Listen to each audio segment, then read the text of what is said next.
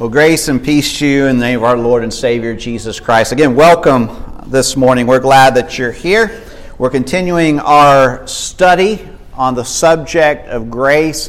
Uh, would like you to begin thinking about um, July. July is going to be a special month for us because we're going to be focusing on missions. We'll have several several missionaries with us speaking on Sunday morning. Uh, we also have the Gospel Chariot that will be here later in the month on a Saturday, so make plans to come out and see the chariot and learn about the, the work that they're doing. And so uh, keep that on your calendar and be thinking about um, missions in July and be praying for all of our missionaries. And of course, the 1st of August, the Taylors will be here. Amazing grace, how sweet the sound that saved a wretch like me. I once was lost, but now I'm found, was blind, but now I see. You know, these words right here are etched on the hearts of many believers. And Christians have sung these words for 244 years now. And they have been sung in all kinds of settings. If you think about it for just a moment, these words have been sung by non believers, people who don't even believe in the Christian faith. They have been sung by churches that are lacking in grace.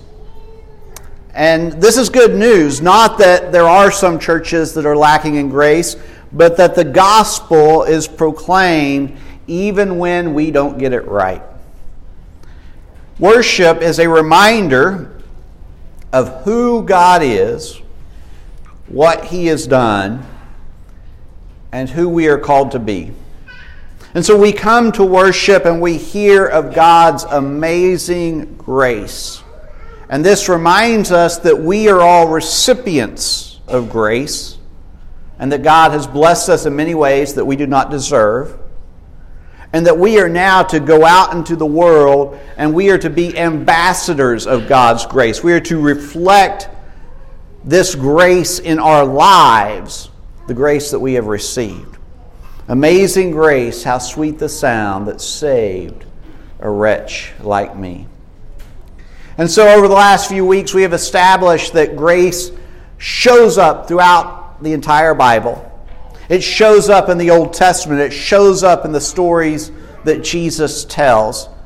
And this is important because we need to know what grace looks like. We need to see how grace plays out in the lives of people who are following God. Jesus reveals to us what grace is through the stories that he tells. And so he doesn't just define the word for us, he shows us what it is. And so now that, that we have this knowledge, now that we've seen what grace looks like, we are prepared for the many times that this word grace is found in the letters of Paul. And so, grace, the, the, the, word itself, shows up many times. It shows up over and over again, beginning in the letter to the Romans and continuing throughout all the letters of the New Testament. And this morning, we want to explore some of these passages so that we can better understand what it means to be saved by grace. Of course, one of the most important passages in the Bible dealing with grace is found in Ephesians chapter 2, and this is where I want us to um, spend some time this morning. And I want to begin by just reading the entire passage, Ephesians 2 1 through 10. And you were dead in the trespasses and sins in which you once walked, following the course of this world, following the prince of the power of the air, the spirit that is now at work in the sons of disobedience among whom we all once lived in the passions of our flesh, carrying out the desires of the body and the mind, and were by nature children of wrath, like the rest of mankind. But God, being rich in mercy, because of the great love with which He loved us, even when we were dead in our trespasses, made us alive together with Christ. By grace you have been saved, and raised us up with him, and seated us with him in the heavenly places in Christ Jesus. So that in the coming ages he might show the immeasurable riches of his grace and kindness towards us in Christ Jesus. For by grace you have been saved through faith. And this is not your own doing, it is the gift of God, not a result of works, so that no one may boast. For we are his workmanship, created in Christ Jesus for good works, which God prepared beforehand, that we should walk in them. You know, it's important to read this passage in its entire context, but there's one verse here that stands out as we pore over these words. For by grace you have been saved through faith. And this is not your doing, it is the gift of God. This is a marvelous verse. It's not to be skipped over, it's not to be explained away. It is as true as Acts 2:38 is, a verse that we spent some time studying this last week at VBS. A verse that we know well. Repent and be baptized, every one of you, in the name of Christ Jesus, for the forgiveness of your sins, and you will receive the gift of the Holy Spirit. Many of us prefer Acts 2:38 for a simple reason. It's black and white. It is 1 plus 1 equals 2. It's easy to understand, it's easy to explain. Repent and be baptized in the name of Jesus for the forgiveness of your sins. That's easy, that's simple. A person could read that verse, offer no explanation, and, and there are others that would be able to comprehend it. And so we like Acts 2:38. Now Ephesians 2:8 is just as true as Acts 2:38, but it's not as simple to understand. It's not as easy to explain. It's not black and white, it's gray. It's not as clear as maybe we would like it to be. For by grace you have been saved. Well, does grace cover everything? Does grace erase all of my mistakes? What about future sins? What about things that I'm going to do next month or, or next year? Well, the text does not say. All it says is, For by grace you have been saved. And that's it. And if we're honest, that can make us a little bit uncomfortable. Well, the good news is we're not the first people to wrestle with these types of questions. We're not the first to, to contemplate just how far God's grace extends. This was an issue in ancient Rome. The, the church in Rome had questions. And Paul writes to them and, and he answers their questions. And so we see part of this in Romans chapter 6. What shall we say then? Are we to continue in sin that grace may abound? By no means. How can we who died to sin still live in it? Do you not know that all of us who have been baptized into Christ Jesus were baptized into his death? We were buried, therefore, with him by baptism into death, in order that just as Christ was raised from the dead by the glory of the Father, we too might walk in newness of life. The Romans believed that God's grace would cover all sins. And they went further than that. They, they, they believed that they could do whatever it is they wanted, and God's grace would take care of all of it. Now, Paul does not deny that God's grace can cover all sins. What he says that they got wrong is that they never changed their lives. Baptism is supposed to be a death to self. We are to come up from the waters of baptism a different person. We are to be different and we are to live differently. The Romans just kept on living as they wanted to live. And Paul says that is wrong. If the gospel does not change us, then we have misunderstood the gospel. If we get baptized but our lives do not change in any way, then all we've done is gotten wet. We have not encountered the holy. What Paul does not do is spell out the length and breadth of God's grace. He does not say, well, grace will cover this much, but not that much. Why? Because God's grace is big. Jonah understood this when he refused to go to Nineveh. God's grace is radical, it covers more than we realize. It is abundant, it is lavish. We are saved by grace, and this is good news. And so, grace means that we don't have to be perfect. And this is good news because no one is perfect. You know, when we look at Romans 6, we see that we are to die to self and we are to follow Christ. And this is what God requires of us. But this does not mean that we will be perfect. We won't be. We will fail. We will mess up. We will fall short. We do not lose our salvation when we stumble because we are saved by God's grace. The only way that we lose our salvation is if we give up and we quit trying. Grace covers everything else. It covers our shortcomings, it covers our imperfect attempts at following Jesus. And so, thank goodness for grace. Grace means that we don't have to get everything right.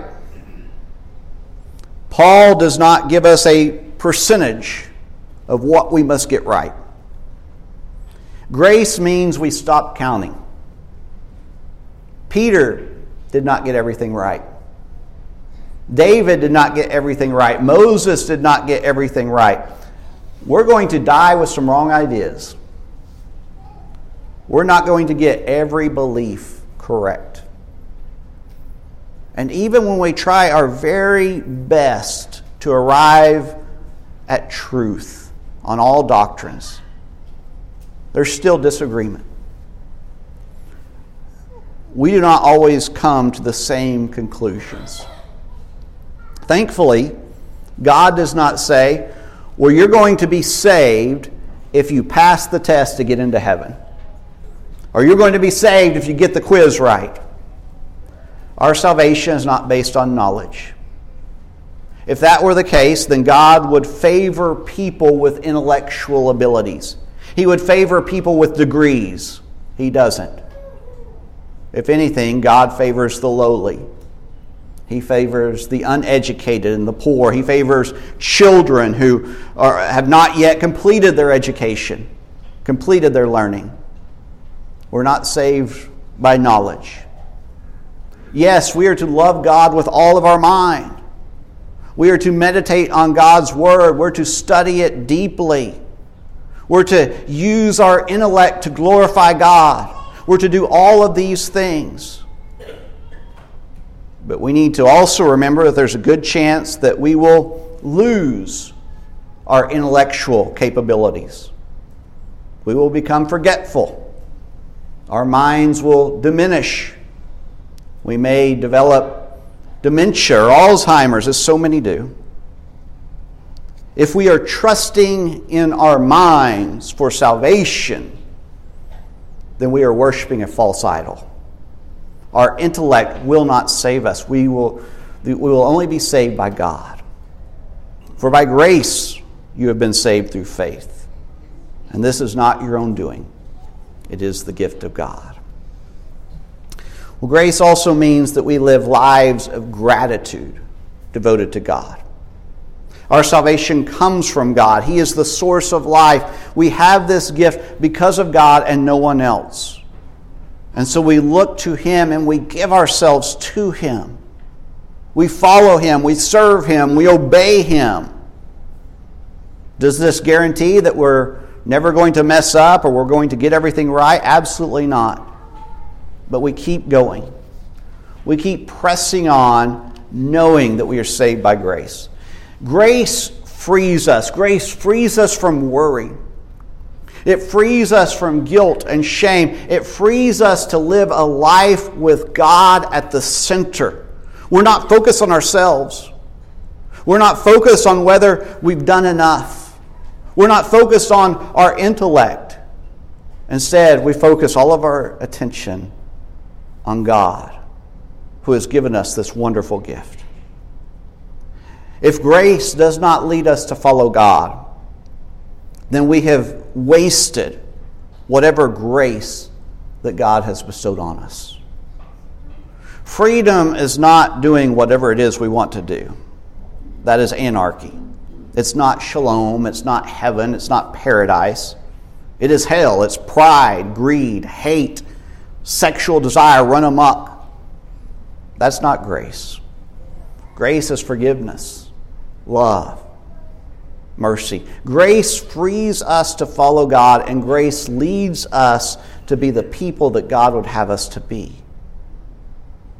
Grace forgives us of so much that we have gotten wrong and will get wrong, so that we can live lives of gratitude that are devoted to God. Why is the word grace found so many times in the letters of Paul. Why is it here more than we find it in other parts of Scripture? Well, we don't know for certain. But I think it probably has something to do with who Paul was. Go and read his story. Go and learn about his life before he became a follower of Christ. He was an enemy of the church. He was a murderer.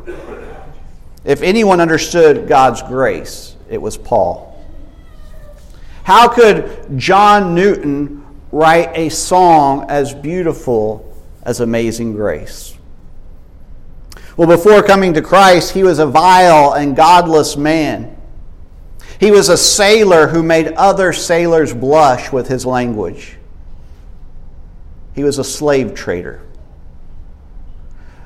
John Newton saw the very worst of life. And not only that, he didn't just see it, he participated in it. He was lost. He was a wretch in need of God's grace. How could Newton write such a song? He understood the radical nature of God's grace. You know, it is astounding to consider that the most famous words that we associate with grace come from a murderer and a slave trader. Of course, if you think about it, it makes perfect sense. None of us are deserving. None of us are worthy. And yet, God bestows His grace upon us. Twas grace that taught my heart to fear, and grace my fears relieved. How precious did that grace appear, the hour I first believed. Through many dangers, toils, and snares, I have already come. Tis grace has brought me safe thus far, and grace will lead me home. Let's pray. Dear God, we come before you this morning, and we thank you for your abundant and lavish grace. We thank you for who you are and what you have done. We thank you that we don't have to keep on counting or we don't have to focus on our intellect or our deeds or anything like that, that you have saved us regardless. Father, I pray that we would consider this grace, we would contemplate this grace, and that we would devote our lives to you.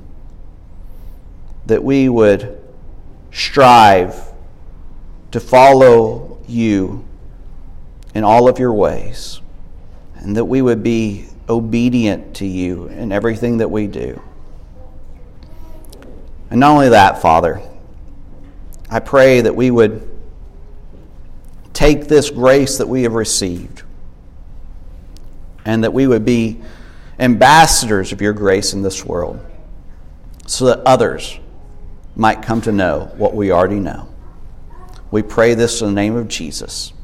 Amen.